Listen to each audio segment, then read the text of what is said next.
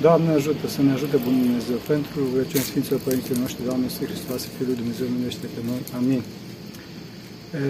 O să vorbim puțin despre schimbarea la față, despre sărbătoarea schimbării la față, care de fapt nu este schimbarea la fața Domnului, nu este transformarea Domnului, pentru că Domnul nostru Dumnezeu și Mântuitorul nostru a fost din veci până veci Dumnezeu perfect și după întruparea sa a fost și este om perfect. Schimbarea a fost mai degrabă asupra apostolilor, după cum spune și troparul aceste sărbători, deci Mântuitorul a dat un har foarte special ca să-l vadă cum era el de fapt. Asta s-a, s-a întâmplat la schimbarea la față. Deci nu atât e vorba de schimbare la față a Domnului, ci schimbarea capacității de percepere a apostolilor, astfel încât să poată să-L vadă pe Domnul așa cum era. Această transformare este, de fapt, apogeul vieții noastre duhovnicești. De fapt, toată viața noastră duhovnicească este, ar trebui să fie o transformare dintr-o experiență la, un, la o altă experiență, la un nivel mai înalt de experiență. Și din cauza sărbătoarea în limba greacă, deci în tradiția biserică, se numește chiar așa, metamorfosi. În limba română este, nu sună foarte bine transformarea sau metamorfoză, da? Cauza s-a spus în, în, în tradiție schimbarea la față, dar este de fapt, cum spuneam, sărbătoarea transformării, sărbătoarea îndumnezeirii. Da? Pentru că, deci chiar Mântuitorul le spusese că o să vedeți împărăția, împărăția lui Dumnezeu venind într-o putere. Adică împărăția lui Dumnezeu nu este atât un loc, cât o stare. Împărăția cerurilor este o stare, este starea dinăuntru nostru. Acum trebuie să știți că în clipa în care vorbim despre rai, vorbim despre același lucru, dar în cazul raiului cade accentul pe loc, în timp ce în clipa în care vorbim despre împărăția cerurilor, accentul cade pe stare. Împărăția cerurilor, cum spuneam, este prezența împăratului prin lumina sa. Această lumină datorită faptului că niciun om nu poate să lumineze, da? este un atribut al Dumnezeirii sale. Și deci, după cum știm, Dumnezeu este necreat. Și deci și lumina sa este necreată. După cum Dumnezeu este iubitor și inteligent, super inteligent, supra-inteligent, deci această lumină este o lumină inteligentă, înțelegătoare, cum spun Sfinții Părinți Sfântul Grigore Palava, este o lumină inteligentă, iubitoare și necreat, necreată. Deci această lumină pe care au experiat-o Sfinții Apostoli pe tabor nu a fost o lumină din această lume, lumina asta care mă înconjoară acum. În această lumină înțelegătoare și iubitoare, apostolii au văzut pe Moise și pe Ilie. De ce? Ca să se arate că Domnul este Dumnezeu Vechiului Testament, dar mai era și un alt motiv, că acești doi corifei ai Vechiului Testament erau cei care doreau, care avuseseră cea mai mare dorință de, a, de a-și vedea Dumnezeul, cel mai mare dor de a vedea pe Dumnezeu. Eh, gândiți-vă, gândiți-vă uh, ce dorință mare au avut, astfel încât Domnul le-a făcut ascultare după mii și mii de ani de la, mai să zic, încetarea activității acestor oameni pe, pe acest pământ. Și gândiți-vă pe de altă parte ce bucurie imensă pe acești oameni în clipa în care l-au văzut întrupat, deci l-au văzut în trup, pe Dumnezeu cel total transcendent, total dincolo de orice idee, orice închipuire, total imaterial, nu? Și clipa respectivă a, a fost o bucurie imensă pe, și pe Moise și pe Ilie. A fost încununarea, încununarea dorinței lor de, de o viață. Deci Dumnezeu se, se arată într-o lumină necreată, iubitoare și înțelegătoare și lui Moise și lui Ilie, dovedind astfel că este Domnul și Dumnezeul și a Vechiului Testament. Deci asta este, era capital pentru apostol, nu? Și bineînțeles și pentru noi. Și de acolo încolo le și împlinește această dorință celor doi marți sfinți ai vechi, al perioadei Vechiului Testament.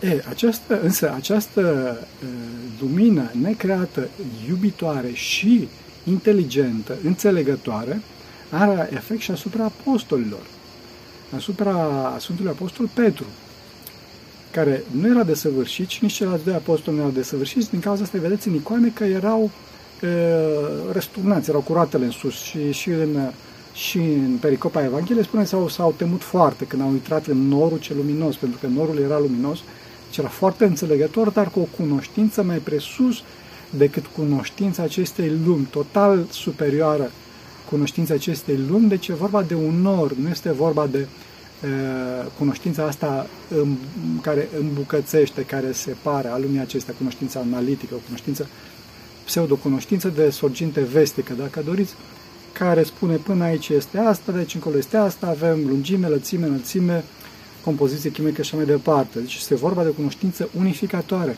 Și această cunoștință unificatoare, iubitoare și totală, se arată Sfântul Apostol Petru, pentru că Sfântul Apostol Petru spune, Doamne, bine este nouă să fim aici. Adică Petru uitase și de Ierusalim, uitase și de presupusă insurecție pe care o așteptau apostolii să se pună la loc împărăția lui Israel, nu? Uitase de activitatea probăvăduire, uitase de tot. Doamne, bine este nou să fim aici, ne oprim aici, hai facem trei colibe. Pentru că Petru nu știa ce altceva să ofere. Tot ceea ce putea el să ofere celorlalți, că nu avea absolut nimic, era sărac nu oferă trei colibe, facem trei colibe, trei case. Cel mai mare dar pe care putea să facă Sfântul Apostol Petru și spune Sfântul Apostol Petru, facem trei colibe. Ție una, lui Moise una și lui Ilie una. Hop. De unde știa Sfântul Apostol Petru că este Moise și Ilie? Pentru că cei doi nu aveau etichete, nu aveau niște săgeți roșii pe ei, da? E, și dispăruseră în urmă cu mii și mii de ani. Cum spuneam, în Sfântul Apostol Petru intrați această lumină înțelegătoare și spusese, acesta este Petru, acesta este Ilie, dacă cunoștea deci o cunoștință simplă, imediată și totală.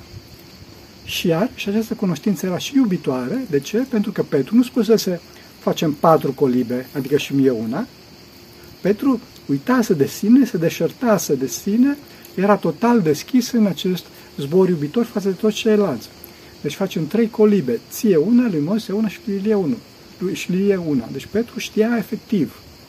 Petru a ajuns la această cunoștință și nu și nu cunoștința din lumea aceasta, această cunoștință bâșbâitoare, bazată pe cercetări, pe măsurători, pe uh, deviațiile sau aproximațiile aparatelor de măsură sau a, pe deducțiile oamenilor de știință, care și ei, bineînțeles, sunt limitați și sunt supuși greșelii și așa mai departe.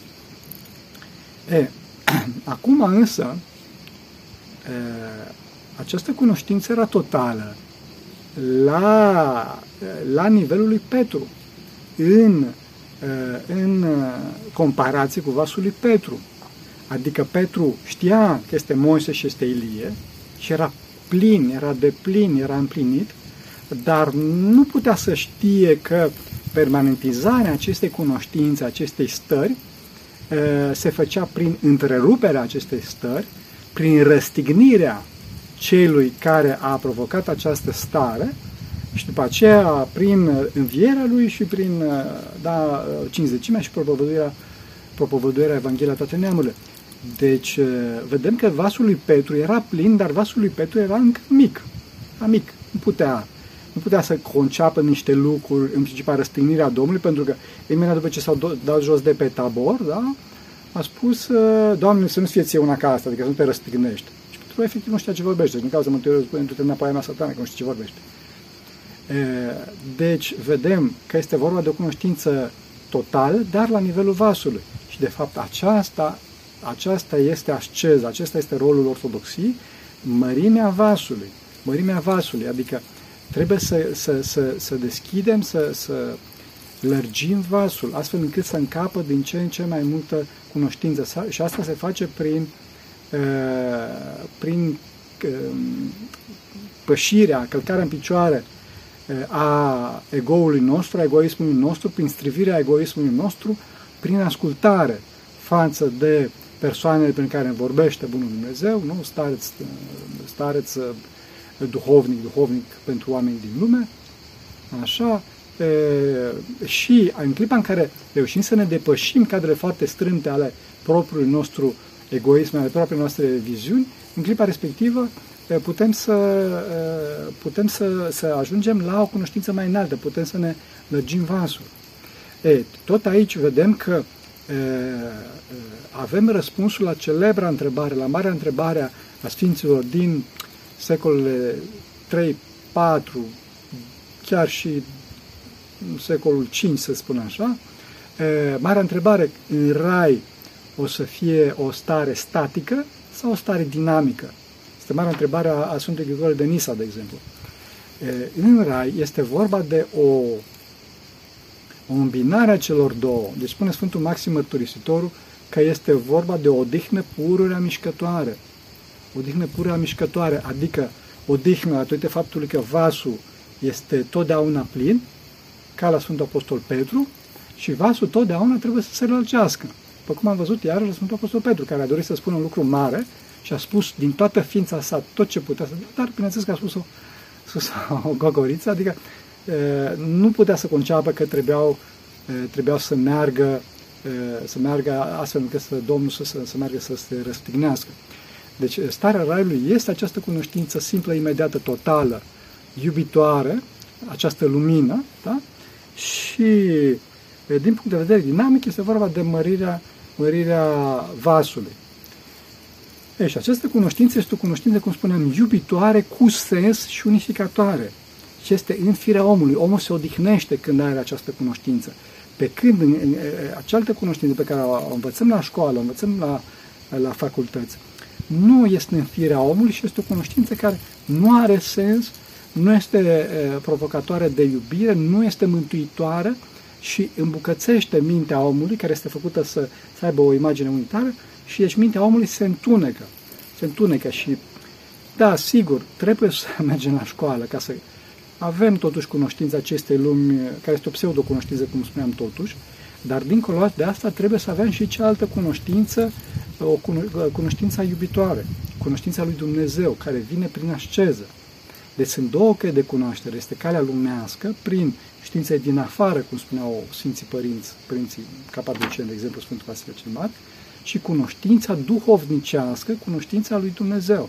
Și din cauza asta, biserica nu uh, are probleme, nu se bate cu știința, pentru că nivelul ei de cunoaștere este cu totul și cu totul altul. Deci dacă vine știința și spune la un moment dat, băi, vedeți că Pământul este rotund, dincolo de faptul că chiar anticii știau că Pământul este rotund, Hesiod în antichitate chiar a calculat și, și raza, așa, dacă vine biserica și spune în Evul Mediu că, vedeți, vine știința și spune că Pământul este rotund, biserica nu se apucă să ardă pe rug pe, eu știu, Giordano Bruno și ceva de departe, pentru că e, biserica nu se ocupă de știința, de lucrurile de din afară, se ocupă de această știință duhovnicească care vine pe, pe dinăuntru, prin această spuneam, lumină e, iubitoare care dă sens.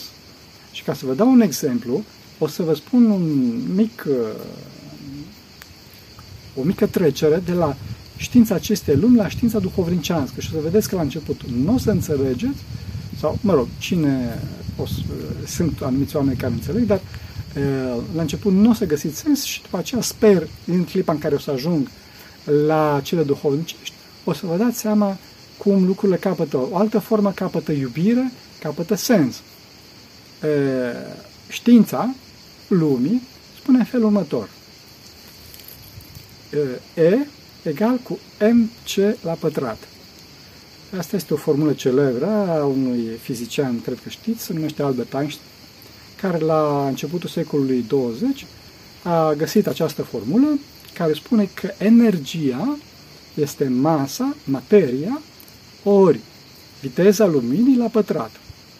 Ceea ce este fenomenal aici este faptul că masa este energia supra viteza luminii la pătrat.